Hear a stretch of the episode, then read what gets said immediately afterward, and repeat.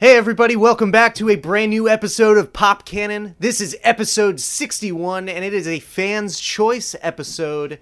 We are your hosts. My name is Jordan. I'm Robert. Name's Paul. I'm Joe. Guys, I said it was a fan's choice episode. That's because if you're not in our Facebook group, the Pop Cannon Collective, you weren't able to vote for a series of films that we Yep. would potentially cover. And today's episode is such as we are covering The Fifth Element as chosen by the Pop Cannon Collective. Yeah, we had a couple other movies in that poll, but Fifth Element won. It was narrow. It was narrow. It was. It came down to a few votes. Yeah, it was like two or three different ones. So if you want to have a voice in future episodes, you have to join Pop Cannon Collective. It's your right as an American citizen. or anyone, I guess. So today we are discussing The Fifth Element. As I said before, it's a 1997 film. What was everyone's viewing experience like? What's your memories of the film? I have very fond memories of this movie. It was it always seemed to be on any channel if you had cable TV as a kid. So I caught it in like snippets at first and then when I finally got to sit down and take the whole thing in, it was as exactly as weird as I thought it was on first impression. um there's a lot of stuff that I didn't really like hold on to from when I was a kid that surprised me now. Like um Korben Dallas is a very creepy dude um, throughout Yeah. the entire film, uh, which I just did not. It bounced right off of me as a kid. But otherwise, like everything about this movie, besides that, is fucking wild. It's the production design is so intense and deep.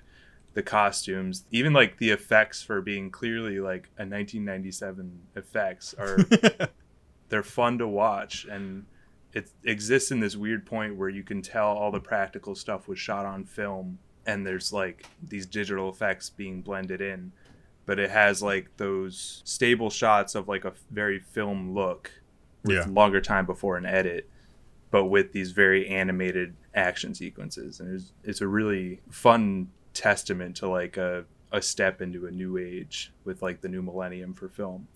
A movie that like today would be trying to make three different movies one standalone sci-fi insane like almost a star wars ripoff until it just goes completely off the rails in a different direction. I do love this movie so i do think it holds up in spite of its uh red flags Not even flaws, but red flags. yeah robert what did you think The very first time I saw this movie in its entirety, I absolutely hated it. Mm. And then I, because I'm pretty sure we discussed it at school one time. probably yeah. Wait, in a class? No, no, like no, like the three of us, like uh sitting around in between classes, I believe, Okay. discussed it. Everybody couldn't believe that I didn't like it. So then I watched it again very, very recently after that very first time, and I still had like so many questions and was so bewildered. And then like it turned into me trying to talk about it all the time, and then I realized I just really like it. Uh, because the I felt like the more I I watched it, the more I was like really comfortable with all of the weird things that are thrown at you and happen. And I didn't really realize what necessarily the story was. I feel like it's disorienting because you're all over different locations and places and people and shit. So it's like hard to kind of wrap your head around what that universe is actually showing you. But I I I don't really have that many issues with it aside from what Joe said, that was pretty glaringly obvious when I watched it last night. uh, which I was like, ooh, ooh, that's really, really strange. Um, but no, I, I, I love this movie, and I have no problem, like you said, watching it on cable every time it's on because I'll just put it on.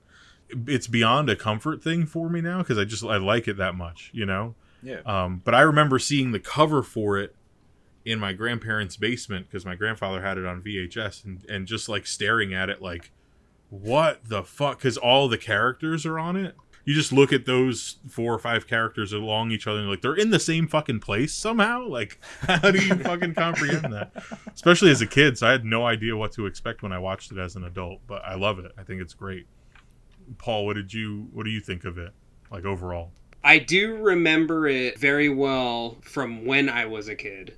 And I remember I liked it then. I think mainly because of like from a uh, imagery standpoint. Like I remember the whole sequence with the uh, opera singer Mhm. because of that the like composition of that song. I think like Yeah. stayed with me. But uh, I had watched it like fairly recently, and then I watched it again just before we did this. But like, I don't think like the story is that good. It, I think it's like it's just watered down, I guess, which isn't. It makes sense, I guess, because they're trying to do like these like huge concepts, like there's like great evil. Yeah. And so it's like it just. I don't really like how that great evil is just kind of like a sphere of just a planet. Yeah. it's the actually- moon. Right- oh right yeah well i mean i'm just saying like i don't know it, it feels like it's trying to be too big or something that's one uh criticism that i would have of it. And then yeah i get i guess uh korben dallas is like kind of a weird dude. But but they end i mean they he ends up having like some some good moments where like Yeah. Oh, he's yeah, like for kicking sure. he's kicking ass and stuff. And uh maybe he's just supposed to be like a archetype.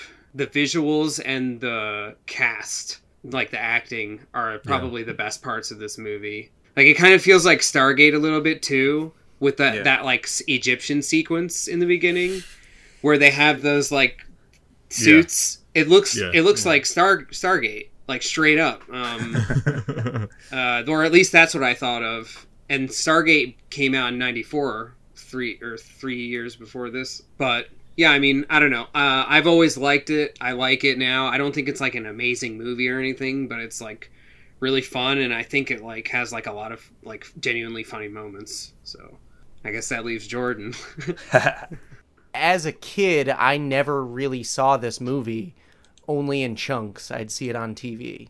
Mhm, As far as my viewing experience of this film, I just watched it for the very first time from start to finish. Uh, Wow. Literally just finished it maybe an hour ago. wow. So it's still very fresh in my brain. But obviously, as I was watching it, I was seeing moments of the film that I remember, like the opera. The visuals are very defined and pronounced throughout the entire film. I think the acting was really fun. Absolutely astounding performance from Gary Oldman, in my opinion who really pulled you in to Zorg as a character, which is a silly name with a sillier like appearance Look. and stuff, but somehow still able to win me over in every scene that he's in. Yeah, overall I thought it was good, but there's there's a lot of issues. I don't think it's as great as everyone makes it seem. I think it's most people looking at it through rose-colored glasses, yeah. and that's not necessarily because my standards are so high or anything. Uh, I think for the time it was awesome, probably.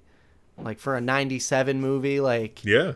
You were it- like, holy it shit. feels like a very 90s film Yeah. so korben dallas is a super weird dude uh, very creepy and uncomfortable but yeah like paul said he had he did have good moments Yeah. Why don't Why don't we just get Korben Dallas out of the way? Yeah, it just, Um, it just seems unnecessary. like, so I like that the idea of like love is like an overarching theme. yeah. Like, I like that. That again, that's like another big concept. Like, like a great evil. You know what I mean? Like they try to like force into it, and it's, It's like the opposite. It's the opposite of the the great evil is is the love, right. and that's she needs all of the elements together to put forward the energy necessary to re- rebuke the great evil. yeah, yeah. but i did not believe their love in any way Oh no, no. the, they go into detail about all of that stuff at the very beginning, and then all this crazy shit happens in Egypt, and you're like, wait, what the fuck is going on? so you kind of forget all of like to you know what I mean? Like you just you don't necessarily you're like what information other than like the look of everything am I supposed to carry through to the next part of it? Right. Um the Korben Dallas stuff is like so basically we all agree that he's like a creep because this woman that doesn't speak the language that he speaks falls into the back of his taxi barely wearing anything and he just falls in love with her. That's creepy as fuck. Yeah. Um, and he kind And- of is like forceful, and then they even acknowledge that at a certain point, which I thought was, which I think for '97 is pretty, pretty fucking progressive. Uh, to have her Yeah. say that she didn't tell him that he could or whatever. Um, yeah. I think that that's really big, and I don't necessarily see throughout the film how she ever falls in love with him, like how it's ever from her end reciprocated to him, because she's got a lot more going on than fucking falling in love with Korben Dallas. no, I I think you put it best. I don't know if you said this when we were recording now or, or before, yeah. Uh, but uh, you were you were like she is pr- she has a v- particularly childish personality, and Yeah. it is like it is like she's like a being reborn. So, if anything, that's Yeah, what makes it weird. Like it'd be one thing if he was like Han Solo and he was like. It was pushy a little bit, and then like it was obvious that she did want. Right. She if there was, was like that, she was like making a choice as well. it'd be one thing if she was conscious. Yeah, yeah. wait, wait. I was uh, just well, like, oh, yeah, we got that- Sleeping that- Beauty over here. he does carry her around the film that- for quite a bit yeah, true. Yeah. He's on the phone with Finger in the beginning, and he like he keeps saying that like his ex-wife was like the perfect woman, and he's obsessed with like. Okay, right, woman. right. So like he doesn't know anything about Leeloo, doesn't even know her name, but he heard the priest say she's perfect.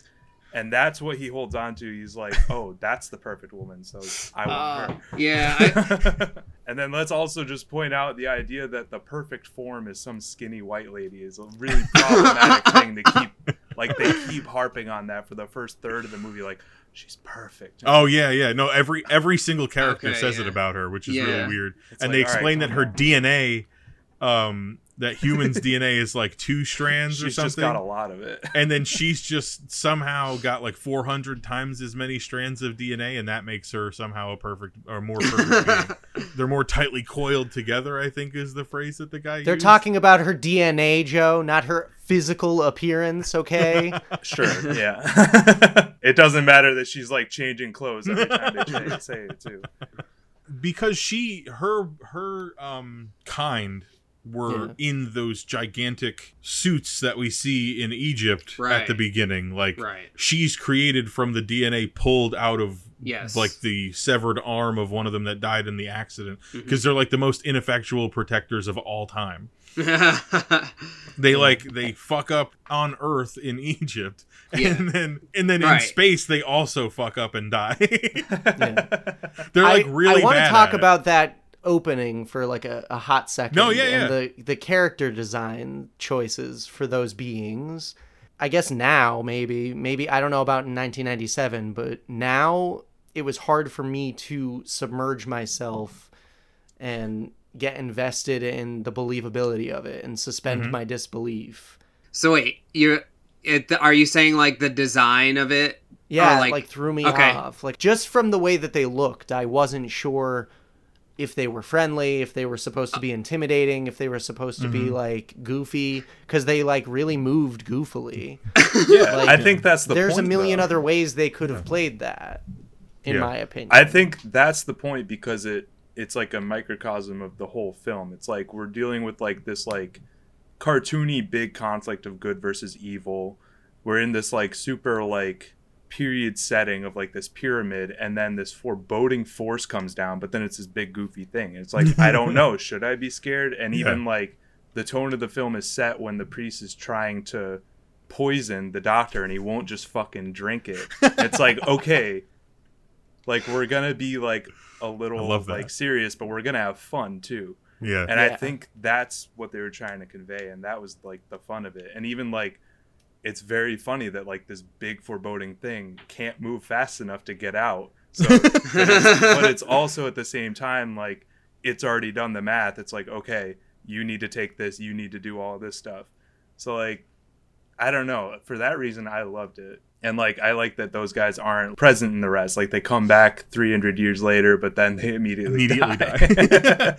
but that's so uh, to Jordan's point though. When I watched it for the first time and hated it, oh yeah, it, it was things like that that I felt like prevented me from just like accepting the reality of what this universe was because I was still I was trying to apply like any sort of outside logic to why it would look like that or what all of those things do and mean because there's a lot of shit happening on that that piece yeah. that's like a practical fucking costume that they made which I love that they did it practical oh yeah. Mhm. um, but obviously, you would run into the issue looking like that that it would fucking walk goofy Yeah. because you don't know what it does on wherever the fuck it's from. It could fly or whatever. You have no idea.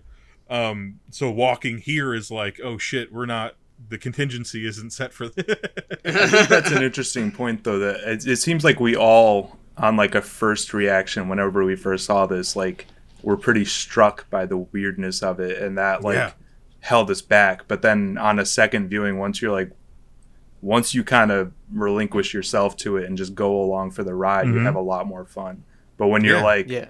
when you're wrestling with it and trying to like pry something out of it, you're you can't gonna have a enjoy. fun Wa- you can't enjoy viewing it that way. You can't. Right. It's it's really Yeah. difficult to enjoy viewing it that way if you're like, but why? And I don't know. this this like it didn't initially give me the suspension of disbelief the very first time I watched it. Oh, and yeah. then I get you get like if you stay watching the movie and you get to the diva scene, like by the time that happens, so much weird shit has taken place that like Yeah. when this gigantic blue woman comes out and just sings inhuman fucking like you're just like you either throw your hands up at that point or because it's or just, you just accept it and move or you just uh, at that point Yeah. finally accept that like I'm never gonna understand what's all happening here and why. it's not even that it's dependent upon the story, but that's what I was saying at the beginning. Like it took me a while before I was actually submerged in the Yeah. world. And Yeah. once I accepted that, it was a good time. I feel like Korben Dallas is a really uh, a really good example of whatever the male equivalent is of a Mary Sue. Yeah. He just kind of picks up and can do anything. It doesn't matter. yeah, I mean it's that it's that trope thing where they're like, "Oh, you're ex-military, Right, Um, right. We Yeah. got one more job for six you." months. Well, we got one more job. Yeah, and I don't necessarily think Bruce Willis is the main character of this film. I don't like Korben Dallas's like gruffness, like especially like in the Ruby Rhod scenes, like that's good stuff, and like the action is Yeah. good. It's just Yeah. like that creepy side of the character really like pulls the rug out. It it, from it was it felt forced for sure. It felt Right. forced. Their Like they didn't they didn't need to have that. Yeah. Yeah, all I'm saying is they could have they could have taken any other actor, plugged that in, and it wouldn't have necessarily mattered. Bruce Willis. What he brought to that role was the seal of approval of like an action movie. Yeah, Yeah. Um, you cast Bruce Willis in 1997 for your action movie because you want fans of Bruce Willis to go see it as an action film. Like For that's sure. why you get it. Like he's the he's the box office draw for it, and the director and writer of this, Luc Besson, like brought the script to Bruce Willis. He read it, and in two hours he was doing the movie Yeah. like he was just in from Yeah. the beginning because he just because especially when you're that type of actor this is the role that's your bread and butter the Yes. the the ex cop ex military white savior whatever the fuck like he's gonna He's he's done he's done like a million character. yeah he's he's done a very yeah he's there's not a lot to him and i think paul even said it earlier that he's just like an archetype or whatever Yeah. like he's not Yeah. there's not a lot i mean they they add lev they add layers to him with the stuff with his mom which is funny constantly getting bad news where that guy that that japanese boat thing that's like a floating restaurant came to his window which Yeah. is part of this dystopian future that i love yeah. uh, fuck Grubhub. Bring the restaurant to me. um, but yeah, so so I I agree that the character of Korben Korben Dallas is general enough that most anybody else could have brought something different to this character. But I think the reason you cast Bruce Willis in 1997 is the action movie credibility coupled with he's able to make a relationship seem real out of absolutely nothing. Like you could tell he believes he's in love with her, which is great. Uh, and also that uh, third act gigantic action set piece is why you have Bruce Willis in this movie. Yeah. Yeah.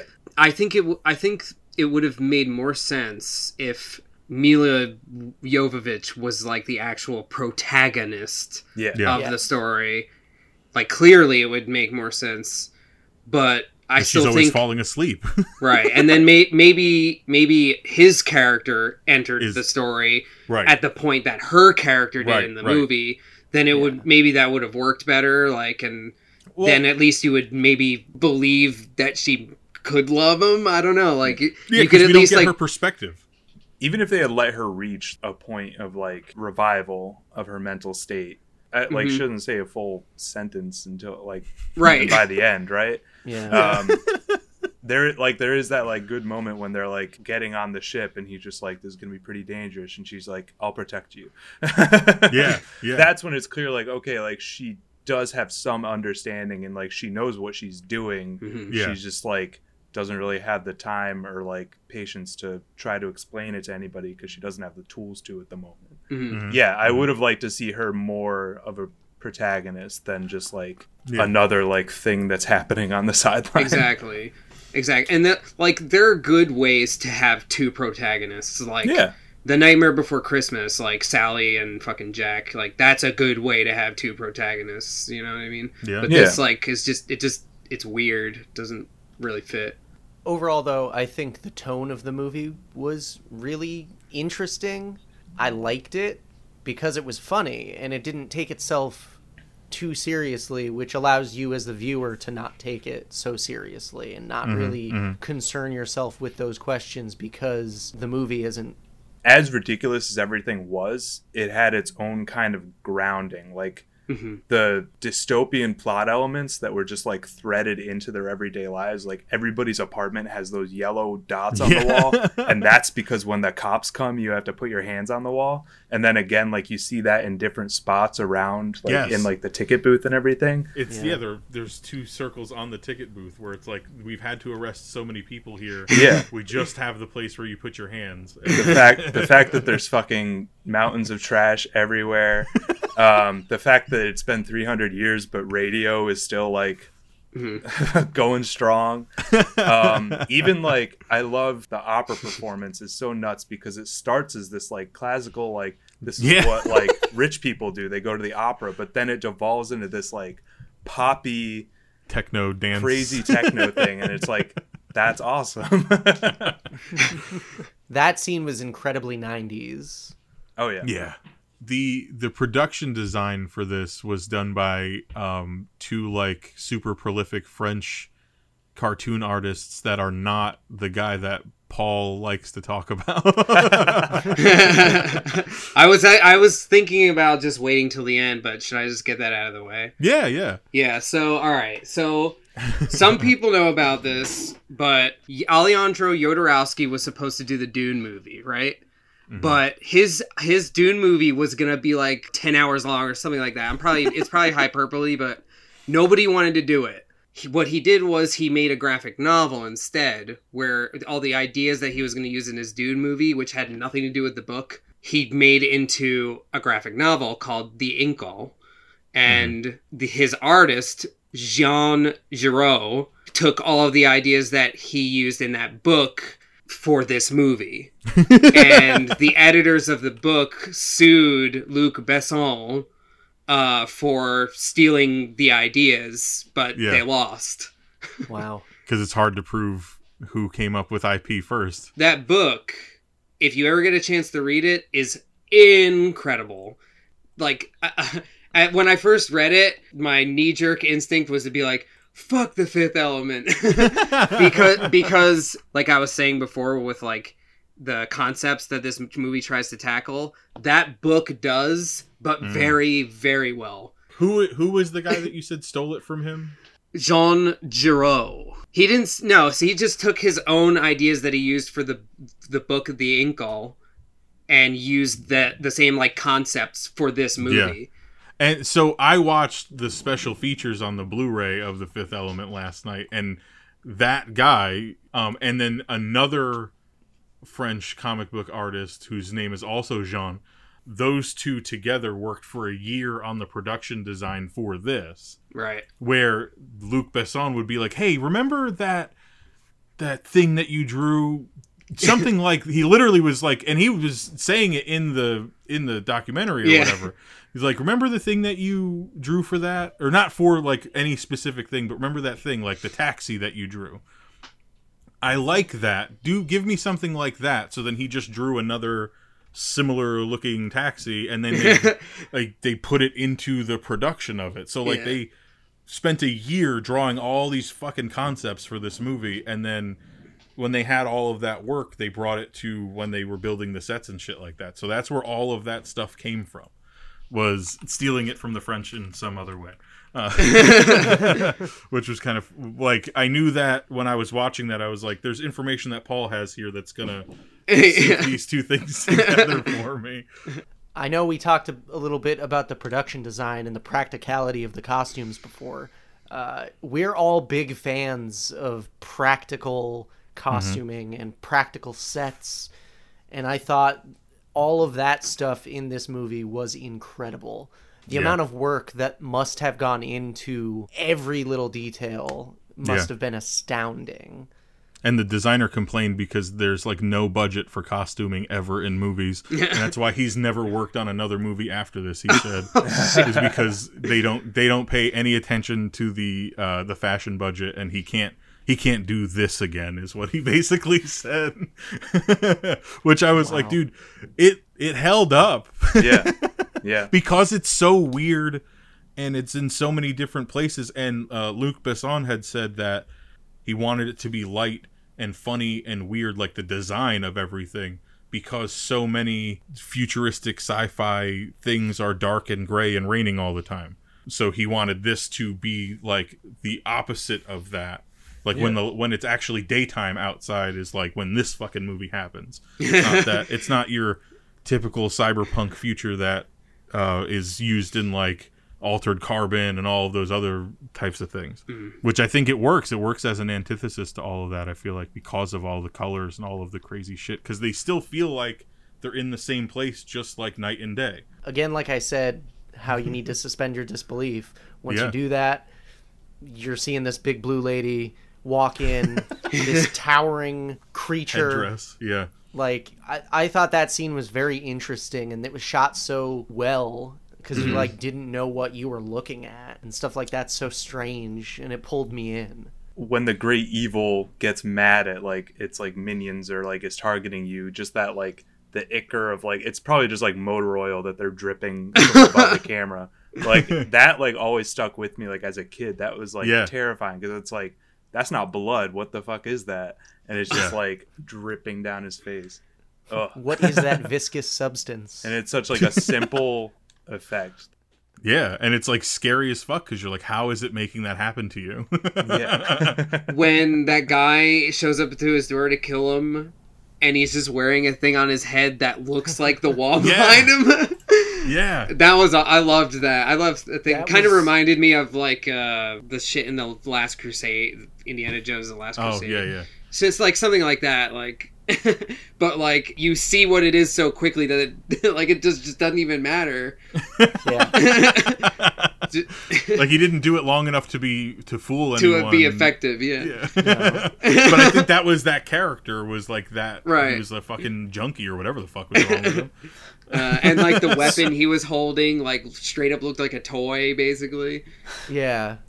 And like I couldn't tell had Korben confiscated that many guns from him, or is That's- that just where he keeps his guns? I think that's where he keeps his I guns. think that's where he's confiscated everyone else's guns because Okay, I okay. I was led to believe that he like lives in a really shitty neighborhood and Yeah, like there's yeah. just a bunch of tweakers trying to Yeah. rob him all the time. so he's constantly just disarming them and keeping their guns. Yeah. Because it was kind of like they were they weren't in there in a way that somebody who collected that stuff would keep it. So it definitely looked like more of a receptacle than like a display situation. Yeah. But the fact that he was able to just like put it back into it and there's just like another one, you know. But speaking of his apartment, I thought the way that it was all laid out was so cool. Isn't that fucking awesome? having things rise and things go away, and the fridge Yeah. is below the, the Shower. shower. It's so Mhm. cool. I can't believe that places haven't tried to make that work practically. Because like a lot of times sci-fi becomes just actual sci. So there are those like kind of micro apartments in like Japan and stuff, and like they're Right. becoming like more popular in different places. But it's like similar to that where they Yeah. you, could- your like refrigerator disappears to reveal your I don't know if it's that extreme, but I think it just like conceptually like that would save so much space if you could do all those things in one area. Right. So yeah. Well, that's Uh, dystopia. Yeah, let's dystopia. Hashtag let's let's dystopia. Practicality wise, one group of the bad guys Yeah. has those goofy bulldog masks on. yeah. Um and I don't I don't hate it cuz the design is so interesting and you, You, don't get really used know to it after a while. Yeah, Yeah. you're just like, wow, they're fucking ugly, and then you're just like, eh, some people are just fucking ugly. I guess it's kind of accepted. Uh, But they can shapeshift, which Um, what did you guys think about Milla Jovovich? she, I think she did a fucking incredible job in this. She was super believable in having that like childlike atmosphere to her, where she didn't. She was trying to learn how to understand everything very quickly. I think she did a really good job of that. The The divine language that she speaks in the movie is a language that her and the director worked on. Like they created an entire thing, and they were able to converse by the end of production entirely in that language. Because there's only like, I think 400 words in it. I think is what I read. Still, Um, that's impressive though. But she already can speak four different languages, so it was easy for her to pick up one that doesn't have a lot to it. Right. So they were like writing letters and shit back and forth in it, um, just to try to get a deeper understanding of it. And she added more to it um, after the fact too. So that, in and of itself, and then she did all of the action shit, um, all while wearing fucking absolutely nothing at the beginning of the movie, and not really that much, that much later, um, which totally reeks of 90s because why have a woman in your film unless she's the sexy eye candy Yeah. Um, yeah, I think she did a good job with what she was given. Um, as we already said, like I wish that she had more to do. If like Bruce Willis is like the quintessential action hero in the '90s, Milla Jovovich is the, you know, she had the market of sci-fi woman cornered. Yeah. Um, but in spite Yeah. of that, like she definitely put a lot of work into it. Like her performance was really amazing. I felt like yeah and like any of like the issues that i have with that character don't really stem from her so. Right. Hmm. right. It's, it's, it's all of the other stuff and i think maybe i mean it, and definitely looking back at that character through present day sensibility as opposed to like when that came out because she was just awesome when it came out and now it's like awesome with a heaping side of problematic. Uh, yeah especially like all the like little things like they for some reason the priest just had like the makeup robot and it's like now you have eyeliner on mhm, and then like mhm. oh i forgot about the auto cycle so now you're soaking wet in your white fucking crop Mhm. top sweater You could say that that's part of the like humor. yeah because it's The like self-aware. It's self-aware. Like I don't know, maybe I guess in a way And that was funny too because it it the joke was like they would turn around. They'd yeah like oh yeah Right. the running joke was like we're not supposed to look at her yeah Right.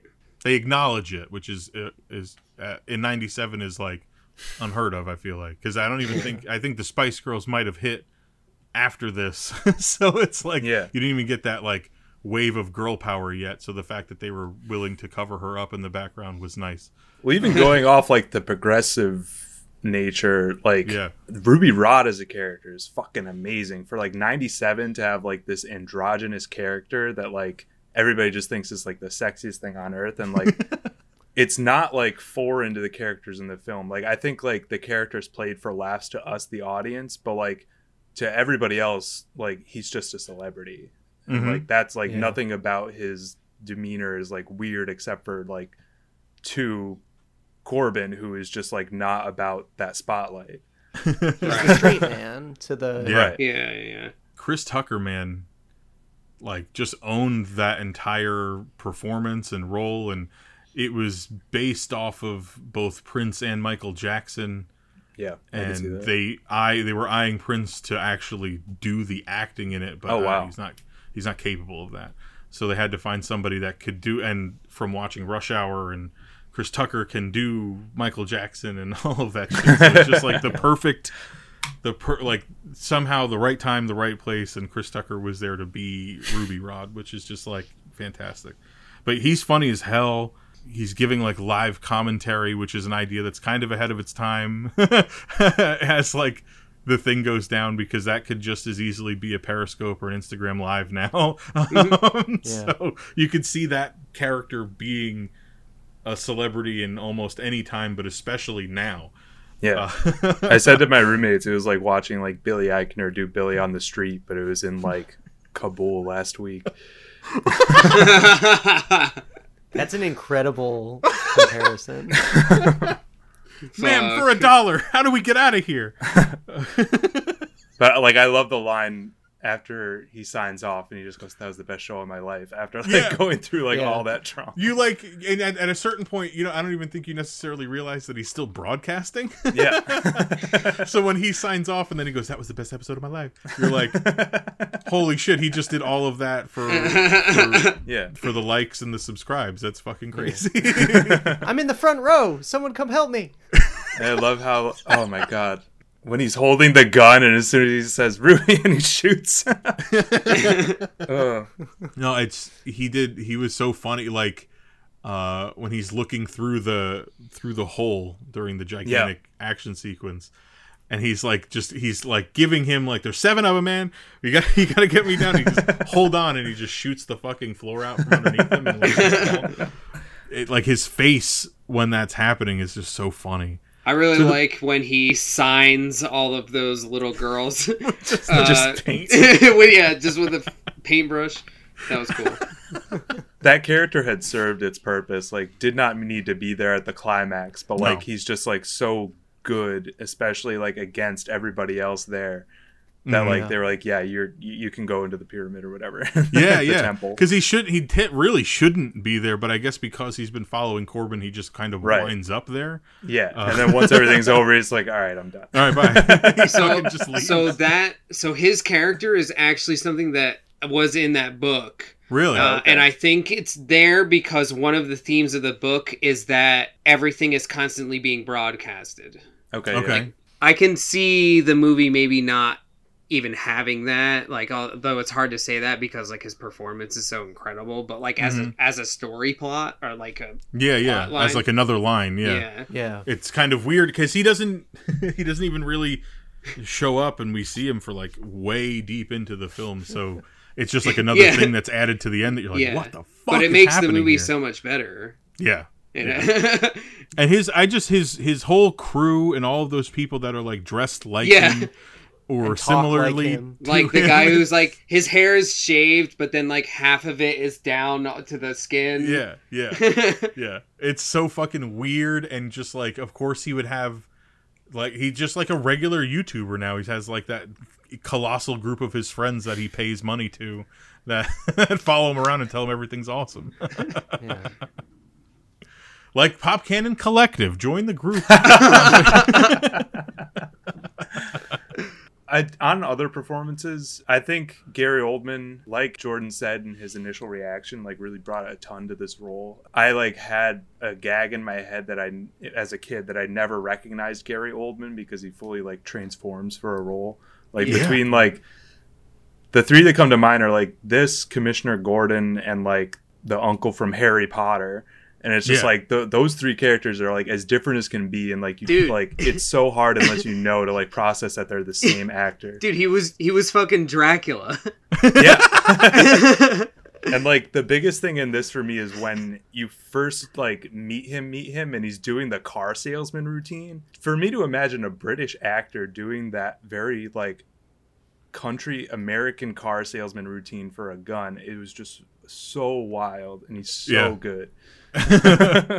and he, he doesn't even interact with the main cast through the whole movie. He's just there, fucking shit up. There's even the part where they get onto the elevator and he gets off.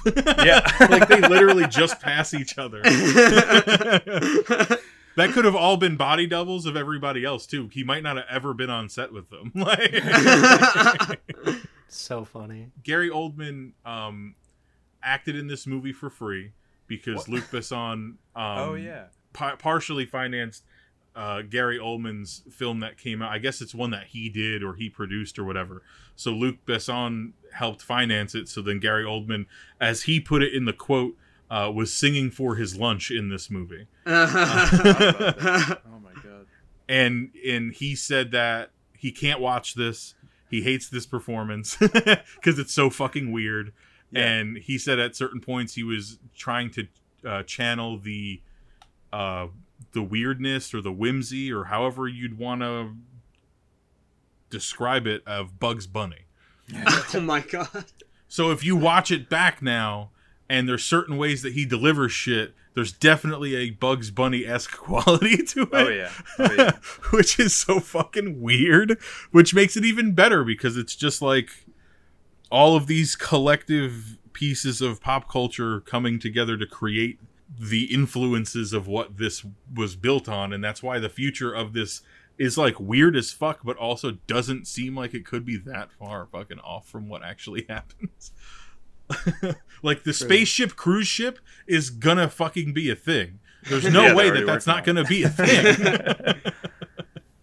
That speaks a ton to his professionalism though that like he didn't want to be there but like he still like worked for it i love Yeah. Right. Yeah, and he did really well too. yeah Um, Yeah. Yeah, I the, for me the most memorable thing is like when you see him turn around for the first time and you just try to drink in what's happening because he's the the big piece of plastic on his head and the like neck scallop and all the fucking it's just it's weird as fuck it's so I'm pretty fucking sure he had a peg leg because every time he like yeah stepped, you'd hear that clink, clink. But the, I thought it was weird because they never focused on it. no never mention it yeah I think Ian Holm was really cool in this movie too. oh yeah Um, like kind of not really a character that he generally plays. I feel like. is that the priest Yeah, yeah it's okay Yeah. that's what I figured yeah, Mr. Hobbit, the the Hobbit man. he had like some fr- some funny moments. yeah He did. They gave him they gave him some decent lines and some and some humor, which was just like interesting to Yeah, uh, and like when he's explaining to President Tiny Lister that like what's actually happening and like nobody's listening to him as the thing is like doing exactly what he said would happen. I like the through line that he comes from a long line of incapable priests who just like Yeah. are ineffectual to the mission they're meant to serve Well, I think uh, because this film was voted by the collective, we should all talk about our favorite scenes, right? That's that's Maybe fair. we could make that a discussion post within the within the group. That's a great idea, Jordan. So, if you're a member of the Pop Cannon Collective, let us know what your favorite scene was.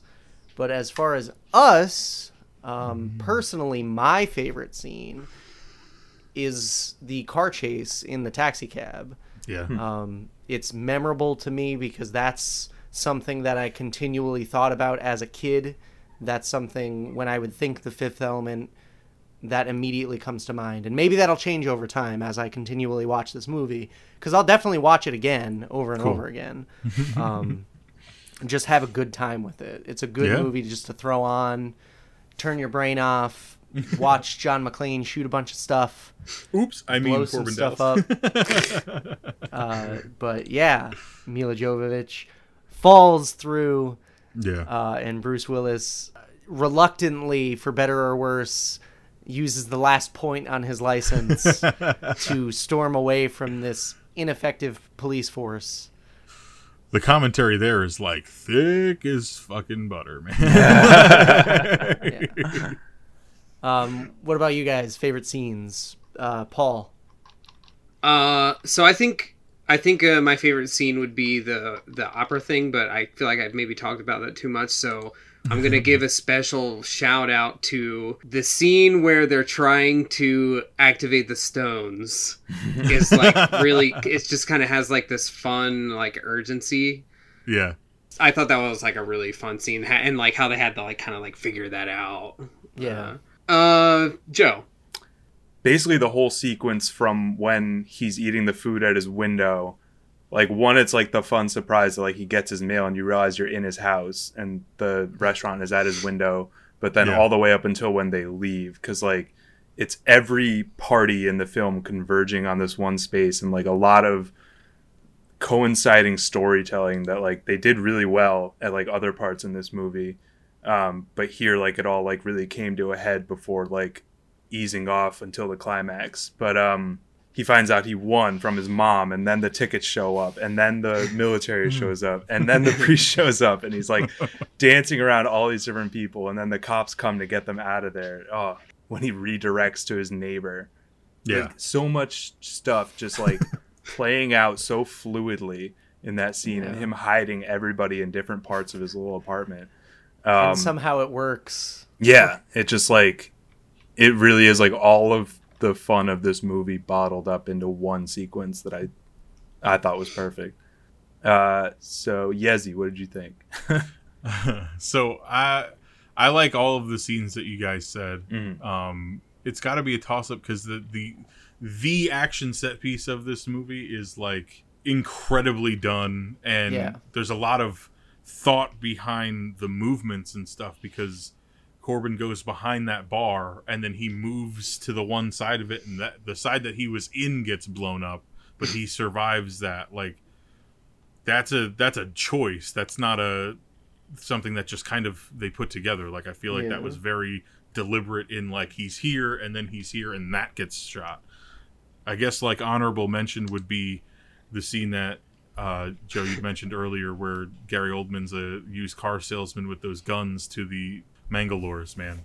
It's just like, and especially the bull, the one that like the bullets all go to the same place as the last one, which is just like a crazy fucking idea. yeah Yeah. Uh, I was waiting for that to come back around, but it never yeah, did. yeah. I, it because seems you can't it shoot anybody with that without just fucking decimating them it seems like it would have been really beneficial at like later points in the movie too so it really should have come back at some point but when he reveals that the button is like a self destruct or whatever and that they were too stupid to ask about it it's just like you're immediately just like where is this gonna go now you know? and then that's like that the those characters driving force is like because he did that so that's why that they're involved in the rest of the film is because he did that to them so that's also like a, a, a pretty big moment for the movie and I, I think it's funny but then another shout out to everything that chris tucker's in because Yeah. he just he steals it he steals it once he arrives you're just like where is he now